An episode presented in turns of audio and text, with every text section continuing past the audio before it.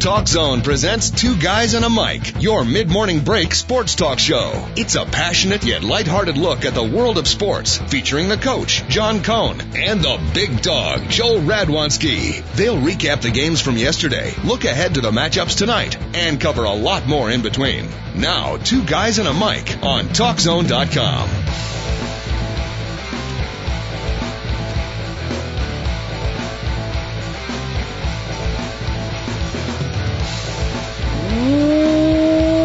Welcome everybody, two guys in a mic show, talkzone.com. Coach of the big dog coming at you right up until 11 o'clock, little midweek Wednesday here in the fine city of Chicago. Sports and more, and of course, the glorious, if not effervescent music of the talkzone.com. Enjoy.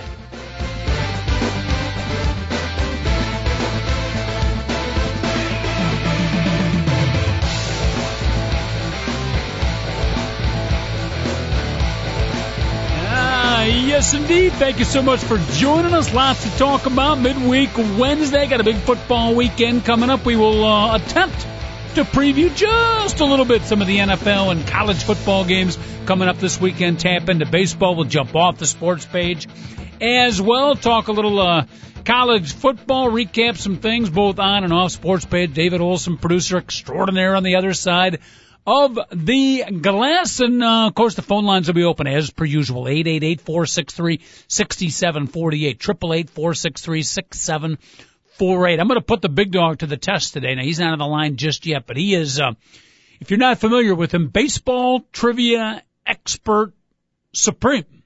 I mean, this guy's as good as it gets. I have got a, a solid baseball trivia question for him today based on an accomplishment a player made yesterday. So we're going to bring that up too and test the big dog. Of course, anybody that's, uh, wants to tap into some of those answers can do so as well. Apparently he's on the line right now. And again, it's the two guys at a mic show. Welcome in everybody and, uh, my partner checking in via the telecommunicative phone lines out in lovely Aurora, Illinois. It is the big dog, Joel Radwanski. Now, Coach, I am in my palatial condo downtown Chicago on Wow. Broadway. Wow. It's all good. I, I'm in, I'm downtown, and It's all real good. I was going to do the show Skype today until I realized that the, the headphone that I normally would use is not here, and the headphone that I will need in the future has not been sent. I hope, because if it has, it's been Yeah. stolen, just like I feared. Actually, it has been sent, correct, David Olson? We sent him uh, state of the art Skypeage. Yeah, went on Monday, so you should get it in Oh. the next day or two. Oh, perfect, perfect. That's good because yeah, because I, I live in an apartment, and the best thing I can tell you is that this outside, and you know the city of Chicago, you put a box down on the ground that's like the size of a wasp or something like that, it'll be gone. You know, there's no way. Uh huh. So Now, um, basically, it'll be a technological upgrade where, correct me if I'm wrong, producer extraordinaire David Olson, but the fans will be able to see not only my uh, ugly persona, but the big dog will be split screen live from wherever he's calling from. Correct. Wow. well, that that's good for a few people, not a lot, just a few. That means no more doing the show wearing nothing but a t-shirt, big dog. And for my parole officer, it's really good. He'll know where I'm at at all times. Well, I don't think that that's true. Might not even need the ankle bracelet anymore. That's very, very nice. Yeah, I got a little baseball trivia question for you coming Oh, up. Uh, put some, this is tough. This is tough. There's like eight or nine people that have done it. I'm going to say that you'll probably, you know, maybe get three. That's how tough this is. Wow. That's how tough this is. But that's coming up in a little bit. We got football news to get to. Uh, uh, a little smoggage coming into the city of Chicago. I don't know if you experienced it yesterday, but it was a beautiful, beautiful sunny day here in the fine city of Chicago. But we caught some of the the post-fire smokage, shall we say, from the fires up in Minnesota. Are, are you serious? That was actual soot and and uh Yeah. and smoke from Minnesota. I did not realize that, Coach. Absolutely. Now you were down in the city. What what did you think it was? Um, I just thought it was like a, a haze, and uh, you know, and, and I actually thought to myself, I was like, it's weird not to have a clear night tonight. There's no reason not to, and I didn't think it was pollution because I'm in the city. What six nights a week on on nights when the sun is going down, so I've seen it all year long. Yep. I, I, I, I totally noticed it, coach, but, and I didn't realize what it was. So that's, that's funny you said that. Big Dog, what, not watching the news last night, probably engrossed in uh, all the background checks you've been doing on Miss Angola. That's, I'm assuming, has been taking up a good part of your time. But yeah, it was all Yeah. over the news. Oh, Big, by the way, I'm, Uh-oh. I'm go go go on Miss Angola. Oh my goodness, Coach! really? Wow, seriously. those those the cheekbones on that girl. Yep. She looks almost too good to be true one a little bit. Do you know? Do you, do you see what I'm getting at? She almost is too good looking to be possible. She almost looks like an alien at some point, though. Yeah, I would, uh, I would recommend one, um, item to, um Miss Angola and that could best be described as in one word. Food. This She- is true. She needs to eat a little bit. Yes, yes, this is without question. Maybe that's why her cheekbones look so massive. she looks alien, but yet when you look at her, you're like, this girl is freaking perfect. Yeah. It's just strange. Uh, uh, beautiful, it- beautiful. We're talking about, we had a scintillating discussion yesterday, which I don't necessarily want to continue too much today on the Miss Universe contest from Tuesday. And I, of course, uh, pledge my allegiance both, uh, personally and physically, Big Dog, to Miss Venezuela. I'm all about Venezuela right now. Uh, muy bien. Thank you very much. Uh, 888-463-6748, Miss Angola. If you're listening, any of the, uh, relatives of a Miss Angola, if you want to call in and talk to Joel, he'd love to talk to you and uh, at least get a picture of your cheekbones. Yeah, no, I can I can pass on that.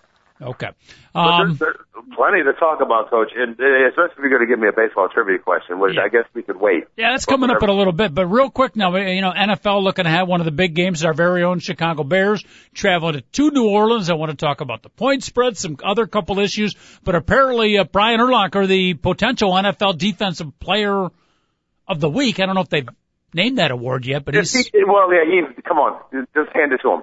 yeah. Seriously, who else is going to get it this week? Yeah, and obviously a big part of the Bears team. Huge game too, and uh we don't know the details, but there's a sickness in the family. Big Dog, he has flown to Arizona, uh, potentially semi long term, so he might not be available for Sunday's game. Um, you know what? It, he needs to take care of business. If he can't play mentally Yep. Because something's so destroying, I don't want him on the field whatsoever. Mhm. Okay, I, seriously, that so that's all I have to say to him about that. If you're in that type of situation, but other than that, something tells me that uh, it might be one of those, hey, go out there and and and, and play for me type situations. Mhm. Come on. And of course, one- of the weaknesses of the Bears is their depth at uh, at linebacker. They really didn't add that veteran. They've only got two other guys linebacking, and I guess uh, who Brian Iwuh will take over Urlacher's spot in the middle. Uh, yeah, yeah, and then and let, let's face it, Brian Iwuh is one. He's a quality backup in the NFL, but that is a serious drop off. You're talking about a guy, Brian Urlacher, with the wingspan of a of a you know of a dinosaur. I know those guys stay have short arms, but they're like 20 feet tall, so it's just the exact opposite. And Brian Iwuh, who's like 5'11, you know, a coach, and real out like a fire plug. I mean, that's completely different. You're talking, and Brian Urlacher can flat out jump out of the gym. So the the area that he can cover in the middle of the field when you're defending Drew Brees is completely different if it's Brian Iwuh, a fire hydrant out there who gets everything in sight. But I mean, that's a dramatic drop off, and the, the Bears will get destroyed. I Think think I, I had a completely different take on it. I think uh, you know Brian Urlacher is going to be Wally pipped. I think Brian Iwuh comes in, makes nine tackles, picks off a couple of Drew Brees passes, leads the Bears to a, apparently an upset victory. We'll talk about the point spread in just a second, but uh, I think Brian Iwuh plays so well, Urlacher may never get back in the lineup again. That's the kind of hardcore analysis you get here, the two guys in a mic show. Yeah, that's really What? hardcore. After that, you want to go back to Miss Angola? Uh, yeah, I have no problem with that, coach, and I will bring her a burrito. All right, uh, Yeah. please, Miss Angola. You're right, coach. You put about you put about 18 pounds on that Yep. woman. and She would be Yeah, a unbelievable. little bit of food consumption would help. It probably help Brian Iwuh a little bit too, but uh, we'll see. But uh, Big Dog, the seven point spread at New Orleans now. Now the Saints coming off a loss to the Packers, the Bears coming off obviously a dominating victory against a good Atlanta team, uh, but New Orleans is favored by seven. Personally, at first. I was like taken aback, like what? You know, insult to the bear. The more I thought about it, you know what? It, it, it's pretty accurate point spread, mainly because New Orleans still played pretty damn good against Green Bay. I, I, I think it's, it should be like like four and a half or something like that. Four. uh, honestly, because truly, if you bet on defense in in the NFL instead of getting all sucked up on the hype all the time, and you just really always bet on the better defensive team, Mhm. no matter what the point spread is, the hype will, and all that stuff will get thrown out the window, and you'll do all right. And I, really, I don't see Green Bay on grass like. I know that the Bears aren't going to give up 42 points to the Packers when they go to Green Bay, coach. Okay, Green Bay is going to score like they did last year, 14, 17, 24 points, like in that area. 24 would be the most they would have scored on the Bears in a couple of years. Mm-hmm. So I, I, I like the Bears' chances going down there and affecting Drew Brees in a way that they don't have to show blitz constantly because four guys can go after him and Drew Brees doesn't know what the heck's happening. That's that's the one thing about the Bears. If you can get pressure with four guys and you don't have to blitz, because as soon as you start bringing everybody else, people like Drew Brees and Tom Brady will just destroy you. They'll mm-hmm. they'll know exactly where the blitz is coming from. So that's why the Bears have a, a chance against great quarterbacks, as a lot of other defense might not, if their defensive line continues to play like it did the first week of the season. And like we said yesterday, that's only week one. So if this if that pattern if that becomes a pattern for the Bears, Mm-hmm. we don't have to worry about them being underdogs. All we have to worry about them is beating the Packers at that point. That'll that'll be the only key to the rest of the season. Game's going to be fun to watch. Saints and the Bears. What a many uh, pretty quality NFL games. Week two coming up in the uh, NFL. The old adage in sports, big dog. The teams make the biggest, most significant jump, either forward or backwards, from week one to week two. So I think that bodes well to your uh, not getting too excited about what happened in the first week. Yeah, yeah. There is no sport where improvement from the game one to game two is more important than Yep. football, obviously. And and the football really is a game of execution, and especially considering how short all the training camps and all that stuff was. You can go on and on about that. So mm-hmm. this season, more than ever, I think the, that transition scene between game one and game two is, is the most important because now we're like, you finally get to see guys truly battle tested for the first time, and now you're like, oh, this is what we have. Now let's figure out how to go forward. So hopefully mm-hmm. the the Bears correct stuff too. Let's not think, you know, uh, they kind of did handle the the game was in control most of the game for the Bears. But let's be honest, coach. There was a lot of room for improvement. I watched the game again yesterday, and and quite simply, I, I came away. Maybe the the seven point. You're right, coach. Seven point favorite might exactly where it should be. Yeah. I did. I didn't watch the the Saints Packers because of being away. Uh, uh, and I I wish I would have known I had the game on my phone at the time. I didn't realize it, coach. Mm-hmm.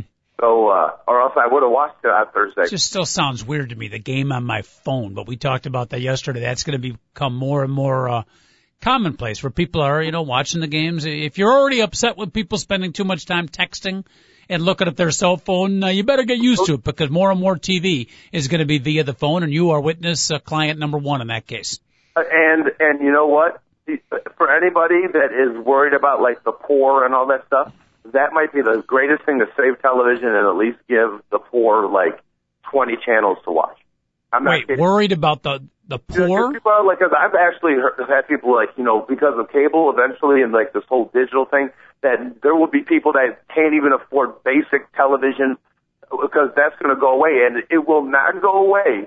Trust me. CBS and all them are going to all of a sudden come out with an app that can go right into your phone and you can just go right to that app and watch CBS. Coach. Hmm. It's going to happen like, I will bet you within the next month it's going to happen. Sounds like you might want to join a, a new charity that I formed a couple of months ago, the uh, IFTH Big Dog. You might be a member. The What IF, the IF, what, what is the IFTH? Yeah, I have no idea what it is. Come on, Big Dog. iPads for the homeless. Didn't you get the memo? Oh, that's the if. Uh,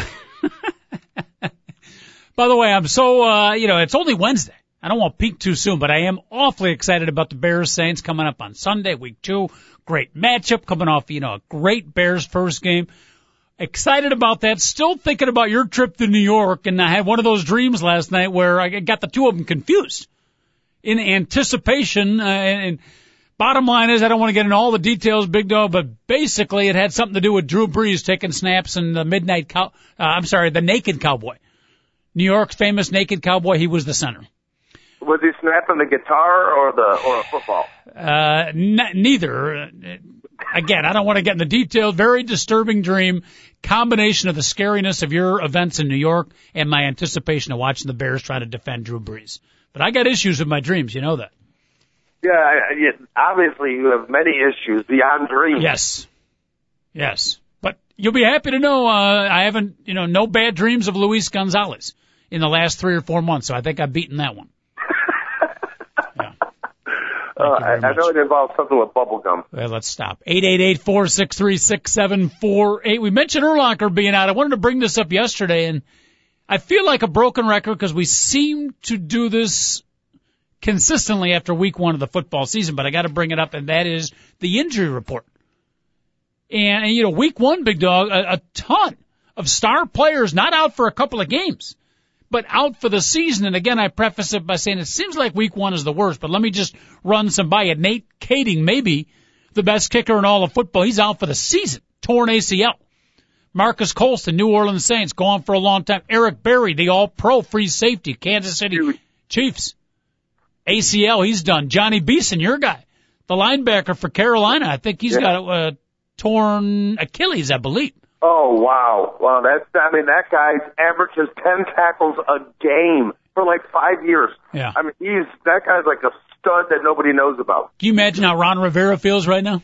Uh, I have no. That's the leader of their defense. Yeah, that's that's the guy they could least a team that doesn't have too many stars. That's the guy they could least afford to lose. Again, these guys are not out a couple of games.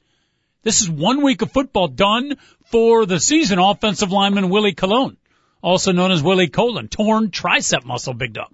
Ouch. And then St. Louis has got what? Uh, uh, Steven Jackson and Sam Bradford both injured. They're two star players, not for the season. And no, no, uh, they're not done for the season. no, no, no. I said ju- they are not Oh. done for the season, but they're both injured, and uh, I think I'm even missing a couple other guys. So a lot of guys banged up. That uh, that affects. The, I don't know if that's going to be a trend for the season, but the week one was rough Yeah, you know, every year it's like that though. In the first week. Yeah, it really, I think there's more in the first week.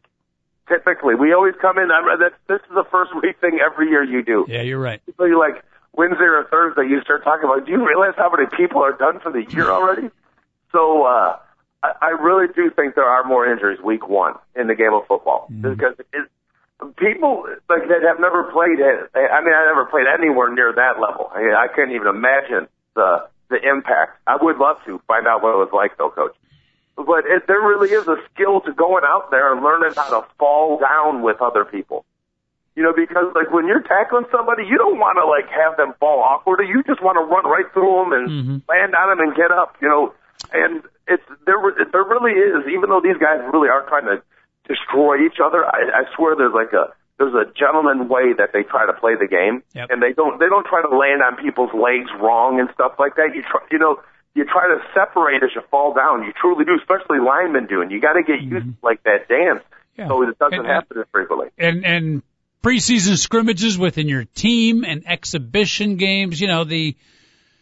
You know, there's a build up and you start to compete a little bit, but nothing is uh, quite the speed and intensity and collisionness of actual game play. And I think uh, the guys, part of it is just getting used to that level of play when you haven't seen the, the speed of the game, particularly um, in what six, seven months for some of the players. Yeah, definitely, Coach. And and you know why is it that Ray Lewis never gets hurt, and why does Ray Lewis never hurt anybody? Ray Lewis knocks people senseless, and they don't want to go back in the game, and he hurts them psychologically. Did you ever notice, like when Ray Lewis tackles people, he just runs right to pow, pow, pow, and just gets up, woo, and he dances and he goes back, and nothing ever, nothing ever goes wrong. And then mm-hmm. there's other people running around dragging people down, falling on the back of their legs. Who who was the best running back, not defender? Who was the best running back you ever saw to fit that description? The best runner, well, Walter Payton. There you go. I mean, well, you could not hurt Walter Payton when Yep. you tackled him. And Walter Payton, like, attacked you with, like, he, he, he ran through you in a way that he got up underneath you and you just went flying. How are you going to get hurt? You just Yep. bounced off of him. Or the few times guys did get good hits. A lot of our younger listeners uh, taking some time off from school playing hooky today, and uh, we don't encourage that, but it is good for our ratings. So thank you very much for taking a day off and listening. to play hooky. You could be in class and multitask. No question. Coach. No question. We're big multitaskers. We've, we've talked about it before. I think many educators, many educators could do worse, Big Dog, than to put our show on.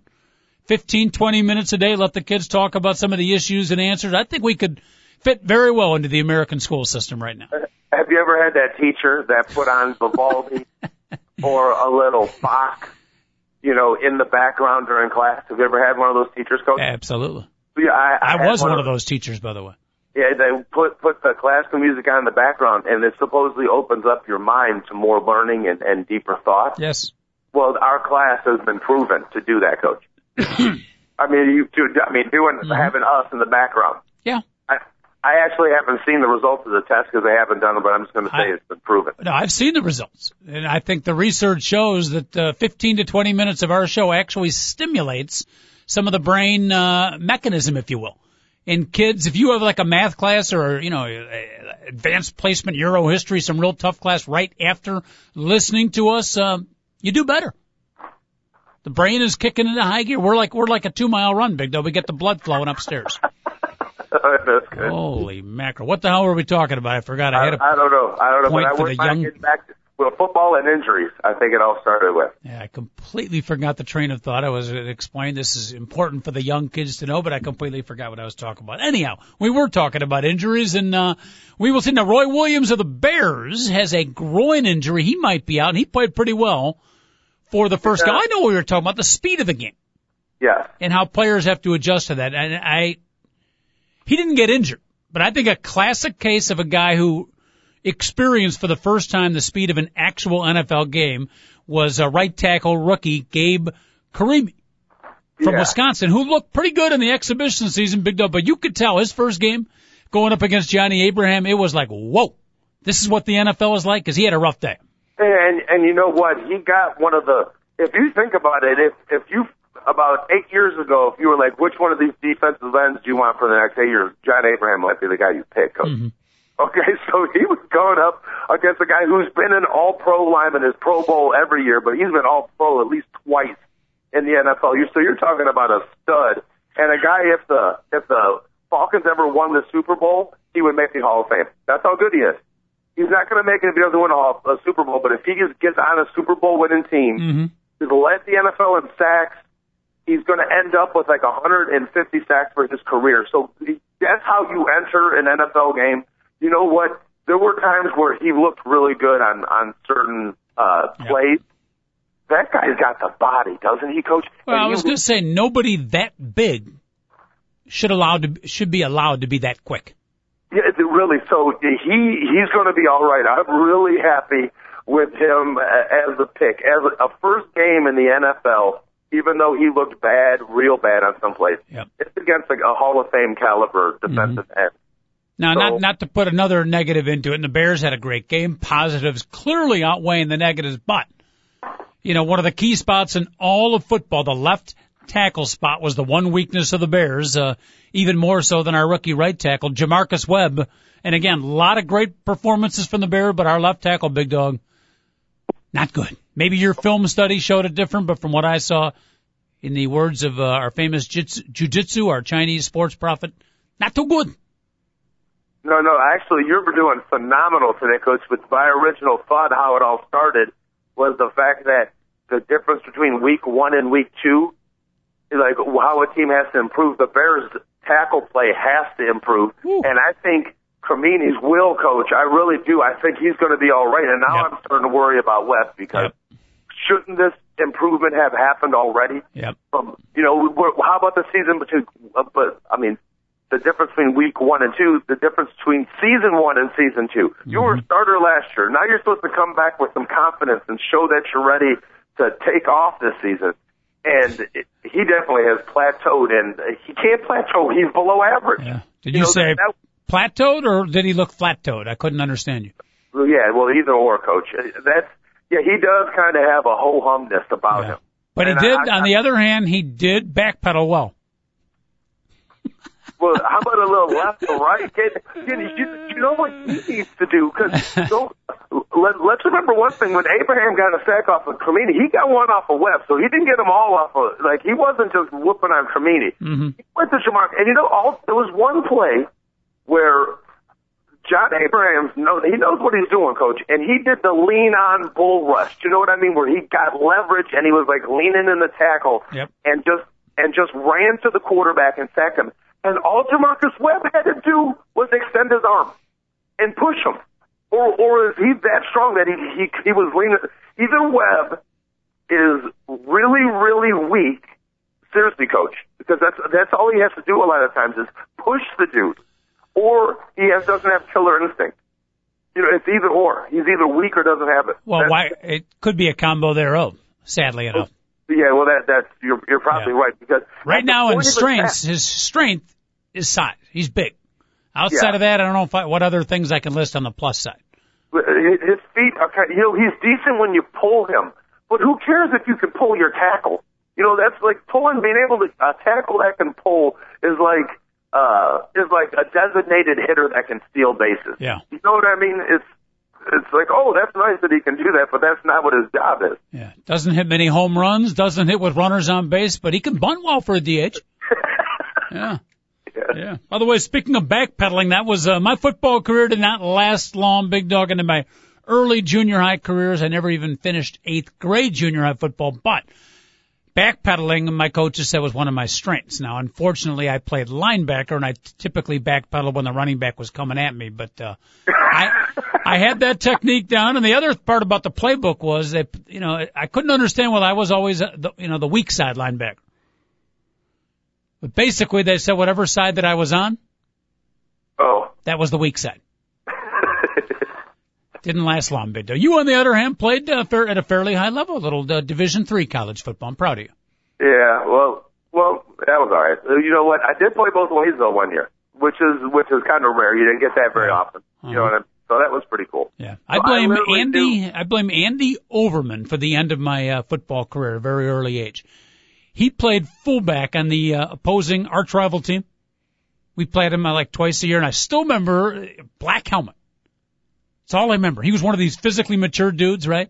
Uh huh. and not a nice kid. He, you know, cocky, overconfident, streak of mean, and he had a black helmet, big dog. And back then they didn't teach don't lead with the head because Andy Overman would run through the line and he would lead with the head. And I'm telling you, as a linebacker, I think I tried to hit him the first time. After that, I went into my back pedal mode. But if it wasn't for Andy Overman, I might have, might have been able to squeeze on the freshman B team. You, you- know, Coach, I, I had like a bully lesson. Now, my whole, whole youth, I mean, from third grade on, I begged, let me play football. I begged, Coach. Begged who? Every year I was available. I mean, I can't even explain. Wait, who were, who were you begging? My mom and dad. Ah, they wouldn't let you play. with it. So finally, in eighth grade, you know, my mom finally convinces my dad to let the kid play football. Okay, because I was supposed to be the baseball superstar according to my dad. All right, so I get finally get to play football, and I I'm playing you know Panther football for uh, Downers Grove, and it's cool. I get to play on the traveling team, the highest level, and it was pretty cool. And- and and everybody else had played football basically. But people that have seen you now, and we call him the big dog for a reason, you're a large, big dude in, in pretty good shape. But correct me if I'm wrong. Back then, you were kind of a late developer, so back then you were not the big dog. I was I was a smaller kid, so Okay. I was at this point I'm still 12, and I'm playing on like in eighth grade. I'm playing on the Downers Grove area football team, and I don't know it. Kids in this league can be 15. Okay, it's like it's and uh, so I make the, the like the the travel team. I'm 100 and like uh 27 pounds. All right, and I'm one of the faster guys on the team, but all these other kids that are like 13, 14, 15 years old are playing like running back and linebacker. Well, they stick me at offensive line. Well, I have a run in with a kid on our team like during a tackle practice, and he runs me over, coach. And I'm just learning how to play football, and this kid is 15 years old and just runs me, and I, he starts like talking smack, and I have no idea that this kid's 15. I think he's 13, like everybody else I think is on the team. I don't realize that they have these crazy leagues in these in the suburbs. But like I I have to admit, I'd never been like attacked like that. This kid was like trying to intimidate and like trying to take like the love out of football for Uh-huh. me. And I swear to you, he's like he is the guy that made me a tough football player. Because like for a couple of days, he just made my life miserable. So I like finally stood up to him. And then I found out later he was 15 years old and had played football for like 10 years. You know what I mean? I'm like, I've been playing football for a If week. you if you play your card right, uh, cards right. I don't know the legality in terms of law, but you could have a lawsuit on your hand, big dog, because uh, there's no way in a collision sport like football where a 12 year old kid should be playing against 14 or 15 year old kids. I'd be happy to represent you, but I think there's a money to be made in a future lawsuit against a youth football program. You you think so? Yes. You see, you know, I, I learned later, like from guys, one of my buddies, Dwayne Conway, who played for the Colts, and he played at Downers Grove North, coach. He only played for the Colts in the preseason, didn't make the final roster. Okay, mm-hmm. did did make a 53 man roster. But he's like, you know, I was on that Oak Park team, well, because we talked about this while we were in high school, and he was like, yeah, there was a 15 year old kid, you know, playing uh, defensive end, he could, and he should have been starting on like the sophomore level of of the Oak Park uh, high school team. I don't know if you'd have been on the varsity just yet at that age. It, it just cracked me up. So I'm like, at that point, a, a 12 year old kid, and I'm playing offensive tackle against like a kid that should be a sophomore, playing on the sophomore level. Mm-hmm. I was getting beat up pretty bad, coach, but it, it toughened me up. It really did. Let that be a lesson for all the young kids out there. Again, another little uh, philosophical note on life, folks. You take some hits, but if you keep the proper attitude, big dog, even in your toughest of times, Character is built, my friend, in the valleys, not on the mountaintops. So you you survived that, and it made you stronger for it. Well, I was a 130 pound offensive tackle when our yep. when all of our running backs weighed 163 pounds somehow ever on the day of the football game as I got weighed in and didn't drink all morning. They took this stuff serious, Coach. You have no uh-huh. idea how serious that these guys, these guys took it. Seriously. So. All right. Eight eight eight four six three six seven four eight. If you're that guy out there, by the way, who might have abused the big dog back in the day, if you think you're that guy, listen to the show. Give us a call. We'd love to talk to you. Eight eight eight four six three six seven four eight. Who knows? Maybe Andy Overman is listening to the show, and I can get back at him. Triple eight four six three sixty seven forty eight. The phone number. Hey, uh, real quick too, as we're taking sneak peeks ahead. We don't want to overanalyze right now, but uh, college football week number two, Big Dog was was unbelievable. I mean, last week was just great, great games, and this week some pretty good matchups too, including Florida State and Oklahoma. And I'm going to guess you think those might be two of the top. Could I even gander to say top four teams in the country? Uh, well, you know, without question, Florida. No matter what, Florida State about Florida State. Florida State. We, you, you know, you know how I feel about Oklahoma, coach. This year, the amount of talent they had coming back was ungodly. Oklahoma is loaded, coach.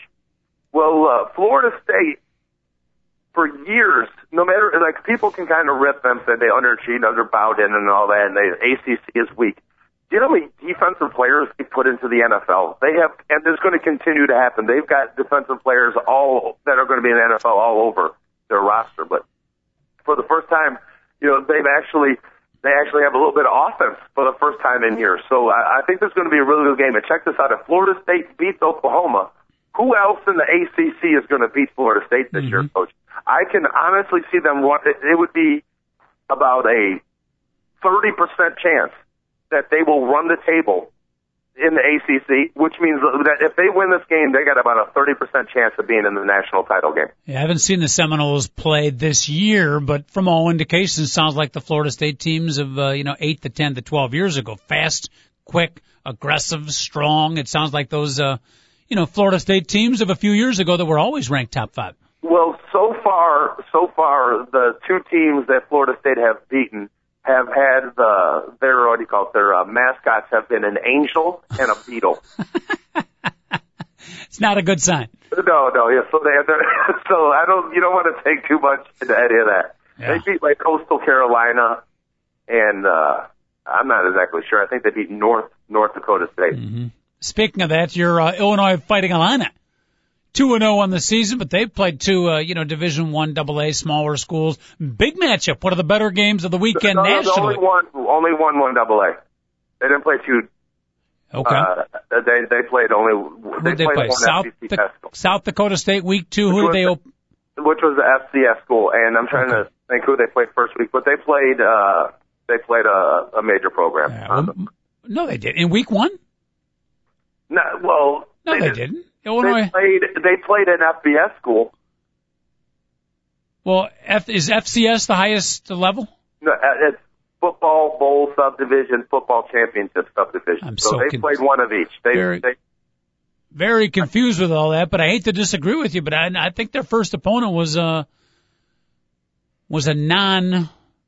It was a, it was a qualifier, coach. Well, it might have been a qualifier, but uh, they were a weak opponent. I'm trying to remember who. Oh no, I know they were, uh, but they they weren't one of the six major bowls. Uh, they're in the top eleven conferences. Mm-hmm. Not, but they weren't a, a major bowl conference. I understand that they weren't Okay. a BCS All right. conference. More importantly, more importantly, they're taking on the Sun what- Devil of Arizona State this weekend. Should be a great game at Arizona State, and the Sun Devils uh, coming off a huge overtime win over Missouri. That should be a good test for your Fighting Illini. Yeah, and, and to see if they can do anything with this Osweiler. Oh my goodness. So the the best thing about this is it's going to be on at night, and I'm going to be able to come home, watch the Illinois game, and flip over to Florida State Oklahoma. Coach, that I, that will that'll be the end of that game. So uh, my night of football viewing is going to be absolutely spectacular on Saturday, and I cannot wait for it. mhm Got Michigan State at Notre Dame. I'm going to have a couple of, uh, based on what you just said, a couple of Osweilers, couple of cold Osweilers and some chips and sit down and watch the Illini against Arizona State. Who was Osweiler? Uh, he's their six eight quarterback that I was I was telling you about. So this kid, you got to watch him because he's a freak and he's going to be drafted in the NFL for the simple fact he's got a rocket for an arm. He's massive, and so far as he's played, Uh, he's got really quick feet, all that stuff. Coach. So he's to the NFL. is Someone's going to take him. So you're going to see this kid somehow down the line start an NFL Wow. football game. You might as well get to know him now. Six eight, and he's a quarterback. And he's got real quick feet. He runs all the time. Wow. So much Like, for the he, strategy of, quick, and he like so like he does like the option read, and if nothing's there, he runs and dives, and since he's six eight with really long arms, he falls like three yards further than everybody else, and he gains six on you, and it's second and 4 Mm-hmm. and your your offense isn't doesn't throw an interception. I mean, he plays like totally smart, con- like conservative, Cool. just perfect coach. You know Now what I mean? He played awesome against Missouri. you got me going now. I'm going to even be more excited to watch. Good test for the Illinois uh, Fighting Illini defense. Should be a great game. And uh, we'll start previewing those games, of course, Thursday and Friday. We'll play Beat the Schmoes on Friday. Some other good college matchups as well. By the way, speaking of Beat the Schmoes, we had our first winner. You went two and one, right, Doug? Yeah, I was two and one. David also went two and one. Caller Swamp Rat. He actually called into the show on Friday. Caller Swamp Rat. He picked these obscure games that, quite frankly, I wasn't even sure of the spreads on. But uh, Caller Swamp Rat went three and oh last week, Big Dog. So week two of the season, and we were actually the Schmoes were beaten. Swamp rat. Uh, there must have been a Louisiana Lafayette involved. Okay, in his pick. Whatever it takes. Three and Okay. oh, A New Mexico State. possibly. Because I know one thing, it was Swamp Rat has always, he he always knows when a team is garbage. Yep. He gets and he will go against that team for like four or five weeks until the rest of the country figures it out. Seriously, he does, coach. He looks for the opponent, like like in war. You look for the opponent's weakest spot, and you go after that spot. Yeah, he uh, he called the fall of the New Mexico State program years ago. I, I remember one year he just kept picking them, and one day I realized I was like, wow, they're plus thirty eight. He's still going against them, and they would lose seventy to nothing. You'll probably be picking Elmhurst Community College over Robert Morris this weekend. By the way, speaking of Robert Morris, I don't know if you saw this or not. The front page of the Chicago Tribune yesterday, front page. Uh, on the bottom, I'm going to say two inches high. So fairly significant ad all the way across the bottom. You know how they have those ads, Big Dog, right? Yeah, and it's Robert Morris University. Now, this is a, a school in Chicago that is trying to up their visibility a little bit. So they have been advertising. So the advertisement unto itself was not a shock, but I actually read the material and it had something to do like this, Big Dog. Robert Morris University, Saturday, takes on the University of Iowa. And I'm like, huh? Catch all the exciting action of college sailing on Chicago's lakefront. Robert Morris takes on the Hawkeyes. Catch all the excitement, big dog, of college sailing. Were you aware that college sailing was actually a sport? um, coach. Yes, I, I was aware, and you'd be surprised what other sports there are in college. You know, there's uh, I, I, I'm gonna, I want to go back to that, but there's all the there's uh, team paintball. There's all you name it. There's a team. well, those are like those are like club sports, and I know rowing is a big sport, but I, I was totally unaware. But This is like a club sport too, coach. It's in the same realm. Like you Ca- got Why are they advertising? Could you? Is it like some? You know what it is? Because that actually is kind of cool. No one's going to go watch, but all of a sudden you're like, hold on a second. I could actually Okay. go to Robert Morris and participate in a sailing team.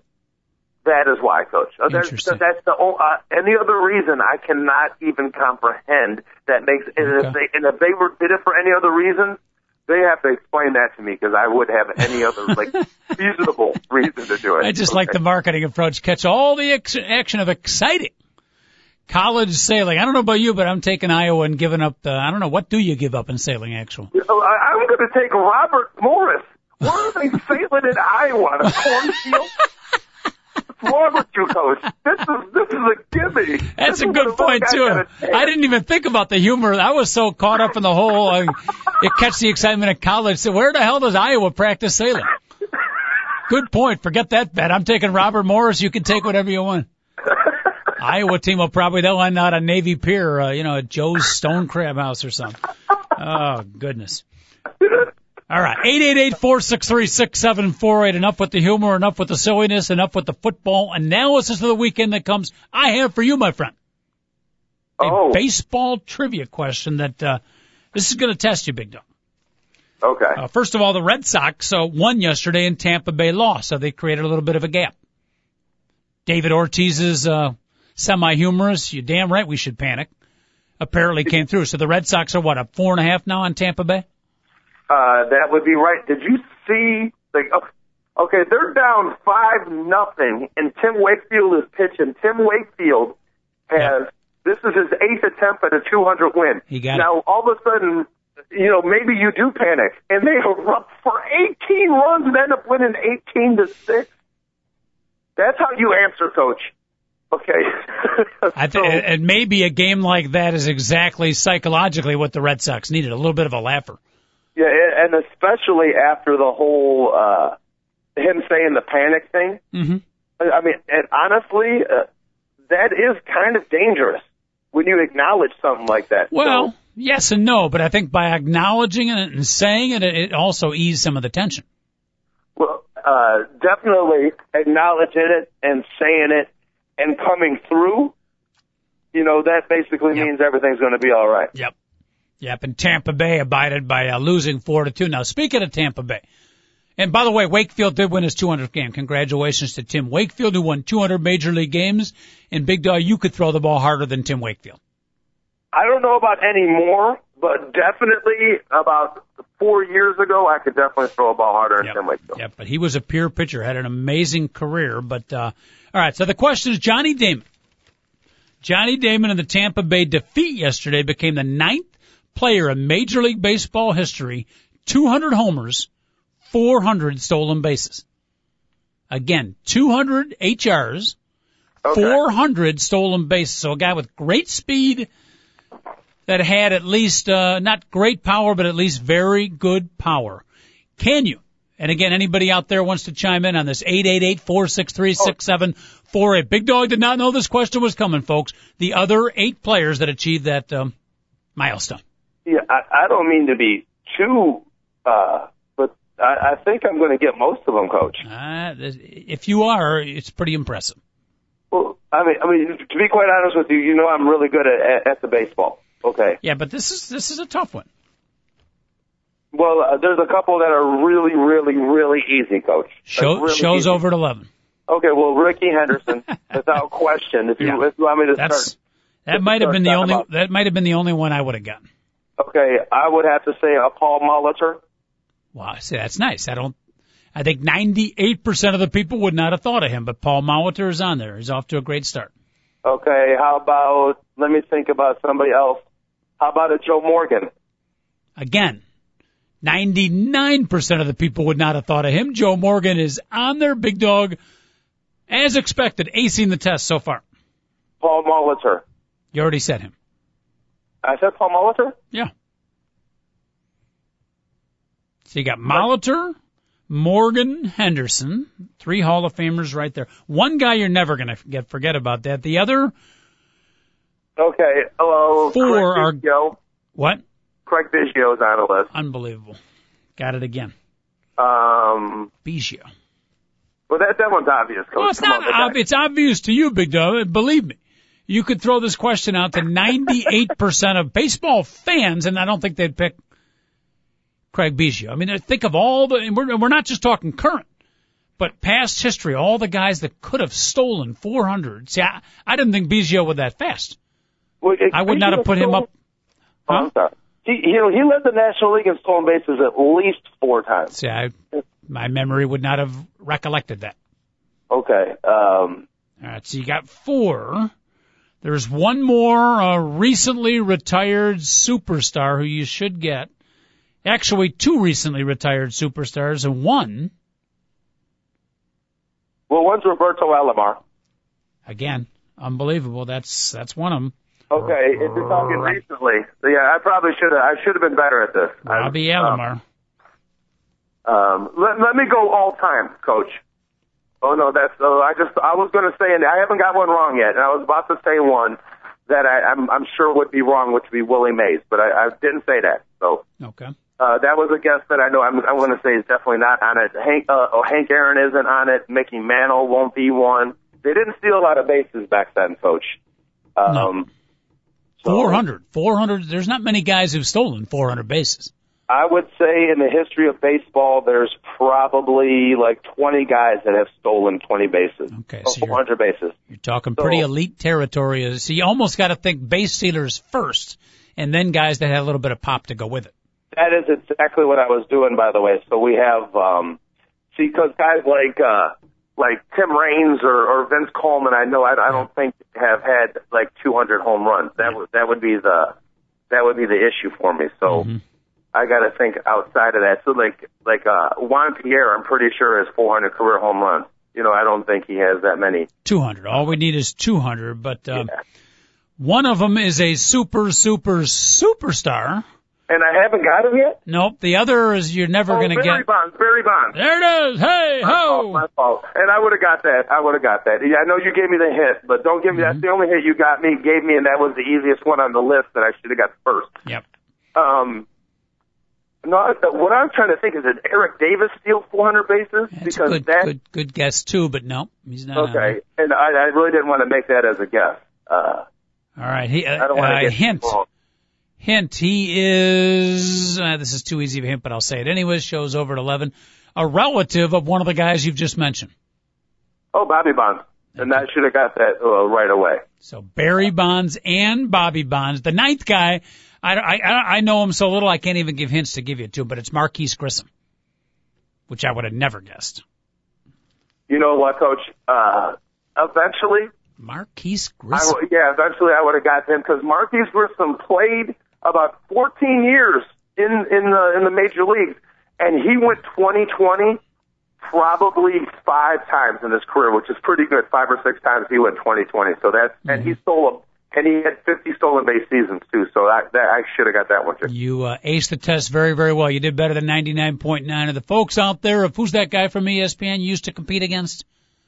Howie Schwab. Yeah, if the Schwab is out there listening, he knows you still got game, Big Dog. Very nicely done. I Hey, appreciate it, Coach. Real quick, titillating tidbits, news and notes in the world of sports. Big Dog and a coach, two guys at a mic show. Phone lines open if you want to check in. Love to hear from you. Eight eight eight four six three sixty seven forty eight. Big Dog checking in from a beautiful downtown location. Nicely done. But a couple of titillating tidbits for you. One. Uh, one is PGA championships are going to be here this weekend at Cog Hill in Chicago. Big Dog Cog Hill in Lemont, the BMW championship, but all the top golfers right here in our very own city. Well, that's awesome. I didn't even realize it's at Cog Hill this year, Coach. I'm very proud to say that I've been that busy that I had no idea that that was going on. I'm sure you'll be out there at some point this weekend reporting live for the two guys in a mic show. Oh yeah, I'm sure somehow, some way, I'll I'll get out there magically with all the work and football being on. I hate to tell you, I don't care if that if that was in my backyard, I might stop at the 19th hole. Okay. Titillating tidbit number two, uh, ex sports writer, extra, well, not extraordinary, ex annoying sports writer, but national uh, personality Jay Mariotti did plead no contest to, uh, I don't know if it was assault and battery, but uh, stalking and some form of assault, but he's going to do community service. Big dog Jay Mariotti admitting that, uh, in fact, he was guilty. Really? Okay. Did you ever uh, come across him in your WGN days? Oh no, I, I, I at my Nordstrom days, I did, and he came across as a very charming individual, Coach. which bothered You- me, Yeah. which bothered me greatly. Yep. Because he I'm, is. not gonna, I'm not gonna lie. I was like, you know, because he, he just he would write stuff just to tee people off, okay, and it, it it made him a lot of money. Well, eventually, karma got to him, didn't it? I don't think he'll really ever get a job again. 'cause- No. No. David, I don't know. Did you uh, experience him? I know you didn't sell I, shoes, no, I, I, I work with him on three separate occasions. but you never saw his feet like Joel did. I never saw his feet. No. Okay. But uh, Joe's exactly right. I, I, I had a handful of problems with the guys, but for, for the most part, I mean, he, he was fine. And the, the calmness character and the guy that he was on, uh, around the horn was, was a complete fabrication. That wasn't the type of person that he was. Yeah. Intentional fabrication? You think he. Oh yeah, yeah, yeah, yeah. Yeah. Huh. I So- mean, I mean, he, I mean, he he hid behind his column, like the you know the bravado and everything like that. What what really wasn't what he was, and he knew how to push the buttons Hmm. Yo, the he people does. that read. So I mean, and, and Joel's also read. Karma caught up with him Uh, like because you he, said, cause he, Big he did have a te- he did have a temper. He did have a temper. So But he, but he made a lot of money with that persona. Let that be a lesson to all the young kids out there. Yeah, also that's kinda also sad. just released a book on Amazon about the whole his his experience and his career up to this point. So. I will not be reading that. Well, yeah, a bunch of me and my former colleagues are going back and forth on Facebook. Okay, who's going to buy it and read it and see what he says Well, you- about everybody? Maybe you're mentioned in there. Who knows? Doubtful. Who knows? Doubtful. Who knows?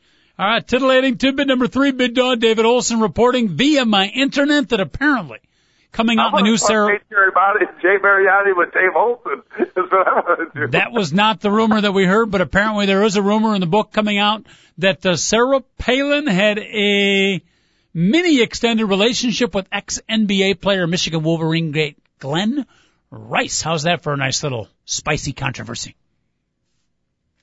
You're joking, right? Uh, not joking. By the way, pre-marriage, pre-marriage, right? When she was still uh, like nine months before she met uh, the no, no, no, robotic no, nine, uh, nine months before she got married to uh, Ah. Todd Palin. Okay, so So, she- she was she was dating him, and uh, she was dating Todd. yes, and Glenn Rice was in college at the time. College. Wow. So we're going ways back here. Yeah, it's when she was a sports reporter in uh, Anchorage. Interesting. Interesting. All right. That's right there for you. Big. Deal. More information on that will be coming out on the new book, uh, not written by Sarah Palin, but by the guy who lived next to her for nine months. Remember the dude who was stalking her for a while? Yeah. Yep. So that's, um, Oh, well, forget that guy. Come on. Come on.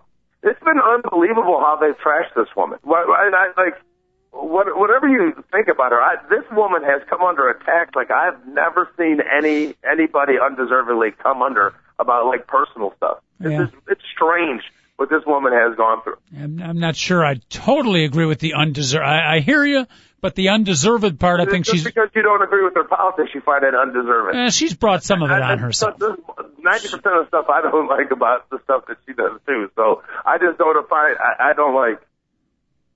I, don't know, I just find it a little weird. Titillating tidbit number four, while Big Dog uh, tries to get Miss Angola out of his head, and you're trying to do that. And meanwhile, I bring up the Sarah Palin and, and uh, Glenn Rice tryst. Sorry about that. But titillating tidbit number four, see if this gets your mind off things. Uh, apparently out at the Belmont racetrack in New York, Big Dog, on Sunday. On Sunday, Memorial Sunday of 9-11, the winner of race number one, horse number nine, the winner of race number two, horse number one, the winner of race number three, horse number one. Who would have thunk? 911. Uh, do you think somebody uh, bet that? Yes. Do you think the jockeys, is it possible they got together a little, uh, collusion? I have no idea. But those jockeys have been known to collude. Trust me. Those jockeys, Yes. you don't trust the jockey. They will throw a race in a heartbeat. Yeah. You know, it's funny is that, you know, they, we talk about all these old boxers and all that stuff. A jockey, those, those little people, they stick together. Okay? And they all giggle. They have somebody go throw the bet in for them every single time. Don't think that doesn't happen. hmm I guarantee a lot of the races that we watch are fixed. The, the beautiful thing though as a viewer, you have no idea if they are or not. You know, you still bet and it's so exciting to watch. And quite frankly, no, seriously, it doesn't, you know, uh, what, what's the sport? Jai alai. Down in Florida that's so popular. They, they, everybody knows jai alai is fixed. But the people betting on it don't know. You watch the matches, it's still exciting, even though you you know maybe the you know a particular winner is preordained. Bottom line, it's like a movie. We know it's not real, but we still, what's it called? Willing suspension of disbelief. And you still get into it and enjoy it if that makes any sense at all. Maybe Yeah, not. but uh, okay. But what if somebody told you a football game was fixed? that, Now, would, that would bother me. okay, there you go. That's just, that is that's just funny. Yeah, there go there goes the end of my willing suspension of disbelief. You're you're right about that. All right, eight eight eight four six three six seven four eight. Big dog also on the baseball front. Uh, Texas knocked off Cleveland. I think uh, Anaheim lost yesterday. We're trying to keep track of that American League West race. I don't know how did Anaheim win last night? I'm going to have to find out about that, Coach. Okay. Because they're uh, still chasing. I think they were three and a half back to start the day. Atlanta knocked off Florida. The Braves still holding on to their wild card race. Yeah, Dick. Anaheim did win. Did win. Yes. Okay. So, uh, but uh, time's a wasting, Big Doe. We're starting to get down to nitty gritty time for the teams that are chasing. Right now, that would be what? Tampa Bay, Anaheim, and can we put the Cardinals in there or not really? Yeah, no, you can put the Cardinals in. Okay, see, right now you got the Cardinals are, are at uh, 80 and 68, and Atlanta is at uh, 85 and, and 64. So they're four and a half games back, and you've got five quality starters in St. Louis that can go on a run. You got Albert Pujols right now, who's hitting 298. Coach, how does this happen? The guy was hitting 265 or whatever, breaks his breaks his arm, and you're like, well, I guess this will be the first year uh, in his uh, 11 year career that he doesn't hit 300 with 30 homers and drive in 100. Well, he's already driven in 100. He's leading the National League in home runs, and he's trust me, he's going to be over 300 by the year's done. This guy is the most magnificent player that we that we have seen in, in our lifetime. Yes, uh, the Cardinals are still in it, four and a half games back. Yeah, and, and some could say this is an off year for Albert No, no, it Pujols. 35 homers. He, he leads the National League in home runs in his off year. Yes, yes. Yep. By the way, uh, speaking of uh, good years and potential MVP candidates, now Detroit knocked off the White Sox again yesterday as the Sox continue heading on a steep downhill. By the way, I got tickets for the Monday, September 26th game if you want to go. Because right now nobody. it sounded good about two months ago. Buddy gave them four great seats. Monday, September 26th Are, are you serious? Do you Yeah. really have them? I'll go, Coach. Against Toronto. You, go. all right, I'll talk to you because I might need someone to sit next to for that game. But um, but Justin Verlander beat the Sox yesterday. He won his 23rd game. Now I know we got Adrian Gonzalez, Curtis Granderson and company, but Verlander's going to win the Cy Young bid though. But could he be the MVP as well?